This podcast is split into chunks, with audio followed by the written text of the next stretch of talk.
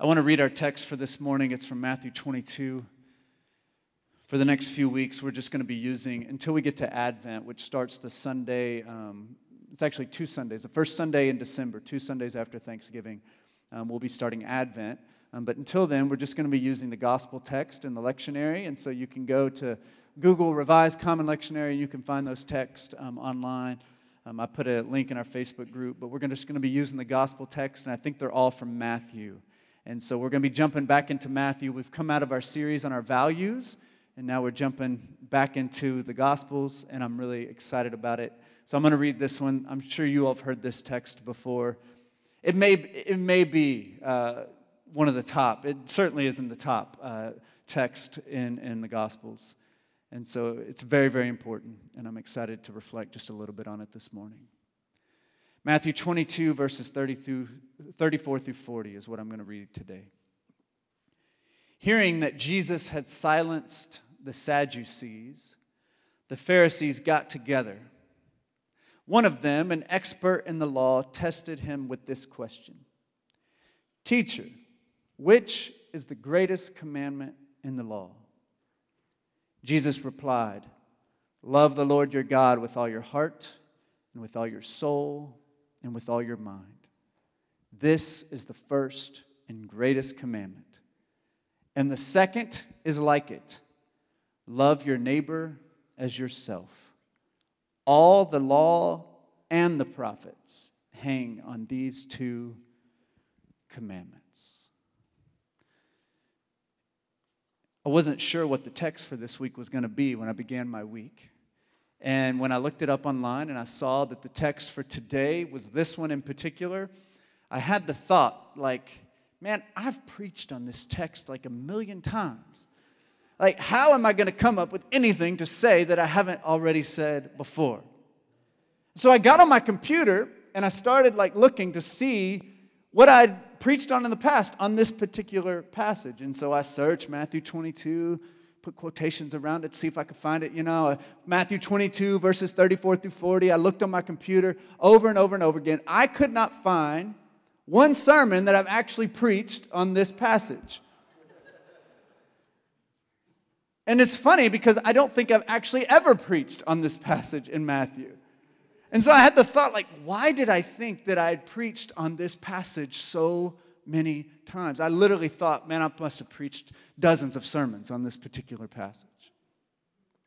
Well, as I've thought about it, I think the reason is quite simple. This teaching from Jesus about loving God and loving your neighbor as yourself, it's one of the most important things in the whole scripture. And it's literally all over the New Testament. It comes up over and over and over and over again.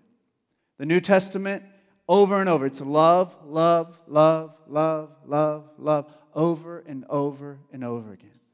I haven't preached on Matthew 22, verses 34 through 40, but I preached on love too many times to remember. If I type in sermon, love, there's a lot of options that come up on my computer. Rob Durham gave me a really cool gift this past year.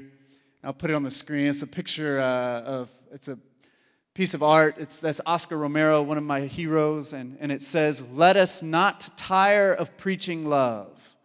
It is the force that will overcome the world. Dorothy Day said that love and ever more love is the only solution to every problem that comes up. So we're preaching love again today. And our text for today, Jesus is asked an important question. Maybe the most important question he's ever asked. The Pharisees ask him, Teacher, what is the greatest commandment in the law? Now, when they were referring to the law, they're talking about the Torah, which is the first five books in the Old Testament. These books are not just full of laws, there's lots going on in the Torah. These are the essential teachings and stories of the Jewish faith. Jesus was a devout Jew, and so this was his scripture. These were the most important text for his faith. So essentially, the Pharisees were asking Jesus about the most essential teachings in their scriptures. What is most important? In the Torah, there are over 600 commandments. In early Judaism, there was a lot of debate. Um, there was even an attempt by some teachers to rank the commandments and figure out which teachings were the most important. Was there most, is there maybe one of the teachings that's uh, kind of sits above all the others? Is there one that is more essential? Their question is essentially what is the guiding principle for our lives? Jesus. These are the kinds of questions that really get to the heart of the matter. This has been the journey I've been on for a while now. How do we get to the heart of our faith? What is this really all about? What is life all about? In our Facebook community group, uh, Laura Pace commented on there this week, and she had been reading a book, and she pointed out that the book indicated that Jesus was asked a lot of questions in his ministry, but he didn't answer many of them very directly. Quite, very few number of questions would Jesus ever answer directly. And people ask him questions a lot. And part of the part of the deal was like people were trying to trap him often, and he was smart, and so he knew how not to get in the traps. But often people were asking questions that there weren't simple answers to. And so Jesus would often tell a story as a response to a question, which is not a very direct way to answer, right? Or maybe he would answer the question indirectly, or maybe even change the subject and start talking about something different. But that's not what he does here in this section. I find it interesting that he chose to answer this question very directly and very clearly. They asked him what the most important teaching in their scriptures was, and he told them exactly which teaching was the most important. Can we just pause for a moment and, and just realize and sit with how awesome this is and how important this is? How incredible it is that we have a record of Jesus telling us what the most important thing is. We have a record of Jesus telling us what the most important thing in all of our lives ought to be. Jesus, who we believe as Christians is God in human flesh, told us what the most important thing is. And it's not just in Matthew. We can find this exact same story in Mark and Luke as well. What a gift this is to us. As confused as we often get about how we ought to be living and what we ought to be focused on, Jesus has made it very clear what is most important. He answered the Pharisees by saying, Here's the most important teachings in the whole of your scriptures love the Lord your God with all your heart and with all your soul and with all your mind. This is the first and the greatest commandment. And the second is like it love your neighbor as yourself. All the law and all the prophets hang on these two commandments. So, Jesus, these commandments were actually in the Torah. He pulled the first commandment from Deuteronomy and the second from Leviticus. And he argued that these two in particular were the greatest. He basically argued that all the sacred scriptures that they, they held as the Jews could be interpreted and applied through these two passages, to these two commandments, which are all about love. All of it can be interpreted and understood through a lens of love. All of their teachings and commands, all the law and the prophets sit underneath these two love God and love your neighbor as yourself. As I continue to read and study the New Testament, I become more convinced that all the writers of the New Testament, particularly the letters, Paul, Peter, James, John, all the writers of the New Testament letters, were doing exactly what Jesus told them to do. They were putting love at the top. Let's take Paul, for example. I would argue that all of Paul's letters were an effort to help these churches deal with all their issues, their complicated issues they were having, by applying an ethic of love to their context they were living in. For example, in Romans, we talked about Romans over the summer. In Romans, Paul was addressing major conflict between Jewish and Gentile Christians. And he used a lot of different strategies to help them learn to love each other in very tangible and practical ways, in spite of their deep seated differences and conflicts. You know, last week I spoke, uh, a couple weeks ago, I spoke at Common Good uh, the nonprofit ministry that is in our church. I spoke at their uh, annual fundraising breakfast. And as I was preparing for what I wanted to share, something came to me, just a simple line, but it stuck with me for the last week and a half. Here's what I shared I said that common good was built on a foundation of love. This thriving organization, if you've seen the journey it's been on, Common Good is thriving. So many students and families and staff and programs and initiatives. It was all built on a foundation of love. It wasn't built just on talent or really hard work or some calling from God or really good strategies. It was ultimately built on a foundation of love. Love that was shared in relationship among many people throughout our community. And that created the solid foundation to help this thing thrive, right? Oftentimes, people will come to Laura and they will ask her, they'll say, How can we recreate what y'all have here in another place? And that's a very hard thing to answer, right? Because you have to have that foundation of love shared between many people of all walks of life. That was the foundation that the work was built upon. And you don't have it without that foundation. I believe that our churches ought to be built on a foundation of love. Love ought to be that tie that binds us together, the things that holds us together and keeps us strong through the hard times. We are a United Methodist Church, and we're part of the Kentucky Annual Conference. And we have a bishop, and his name is Bishop Leonard Fairley. And he has been recently recasting a vision for this next season of life together as the United Methodist Church in Kentucky. And one thing I love that he keeps talking about is love. he keeps talking about how he wants to build this new version of the UMC on a foundation of love. And he keeps quoting John Wesley over and over and over again, who said something along the lines of like this that we may not think alike, but we can all love alike. Too often, we have built our churches and communities on other things shared doctrine, shared interest, or even shared enemies. Some of our political groups in America seem to be built more on a foundation of hatred for their opponents than they do on anything else. They often don't share even the same values or beliefs about government or policy. Do you hate those people over there? Well, you can join our group. Churches split and do the same things, right? Churches split, form new churches based on the fact that they're not like the church that they just left. I wonder if we ought to focus more on just loving each other as good as we can and becoming more bound to one another in love. And let that be the strength of our community, the tie that binds us together.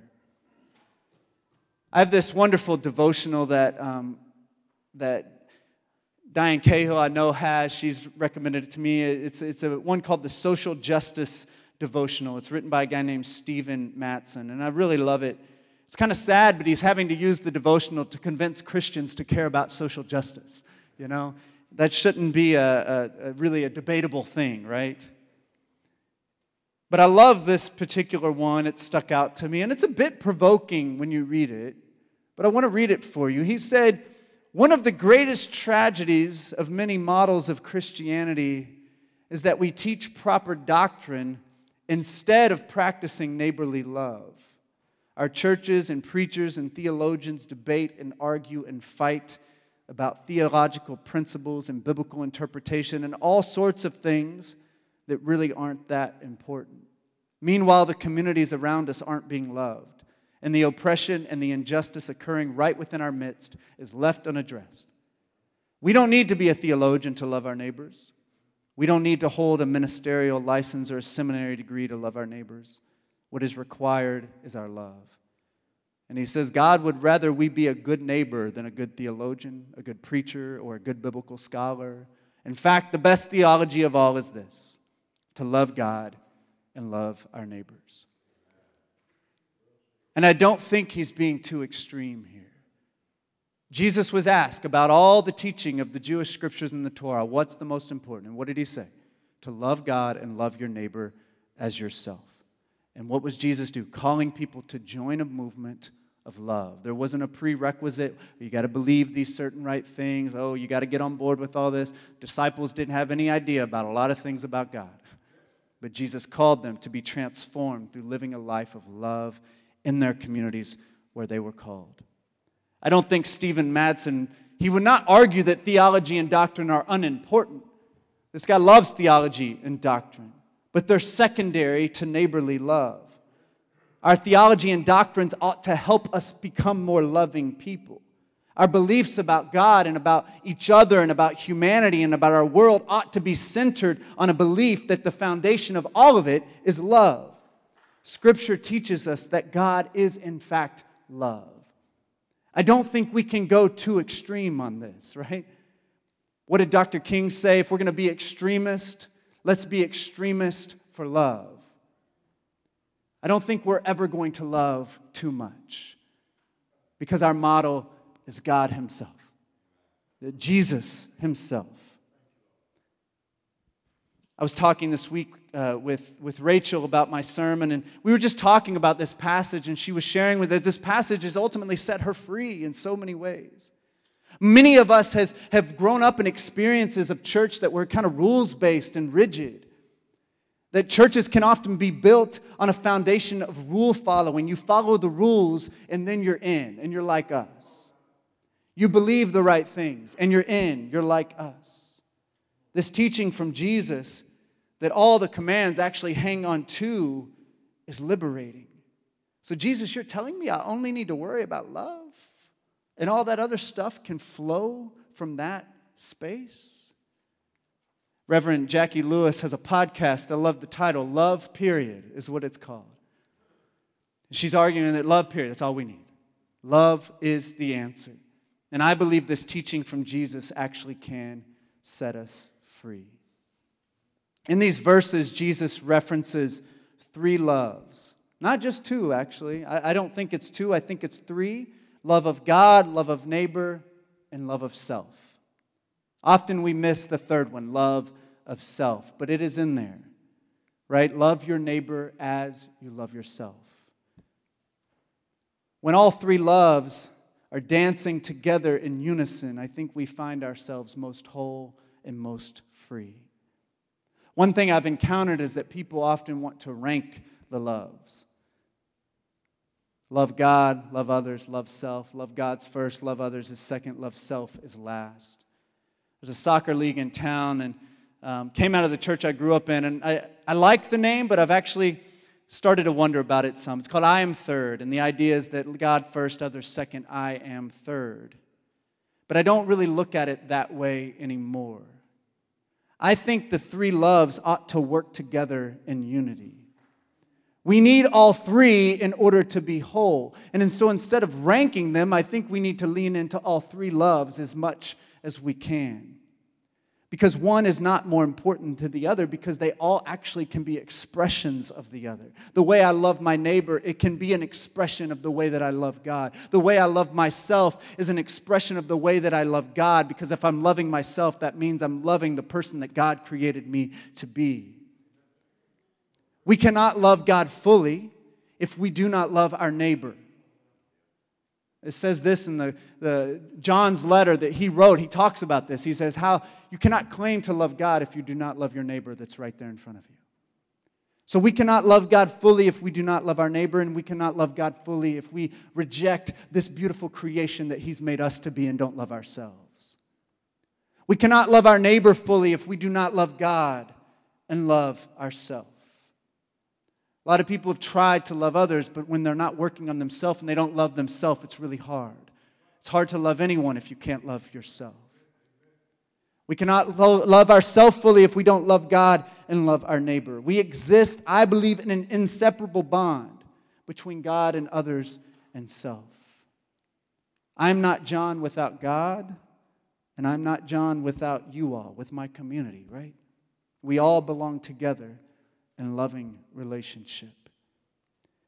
Jesus was asked about the guiding principle for life, the guiding commandment, the greatest commandment in Scripture, and here's what he said Love the Lord your God with all your heart and all your soul and with all your mind. This is the first and greatest commandment, and the second is like it love your neighbor as yourself. Perhaps the greatest work we can do as a church is to help one another learn to love. That we help one another learn to love ourselves, learn to love each other, and learn to love God. I'll close with these words from Teresa of Avila, spiritual teacher and master in the great cloud of witnesses. She says the important thing is not to think much, but to love much, and so to do whatever best awakens you to love. In the name of the Father, Son, and Holy Spirit, amen.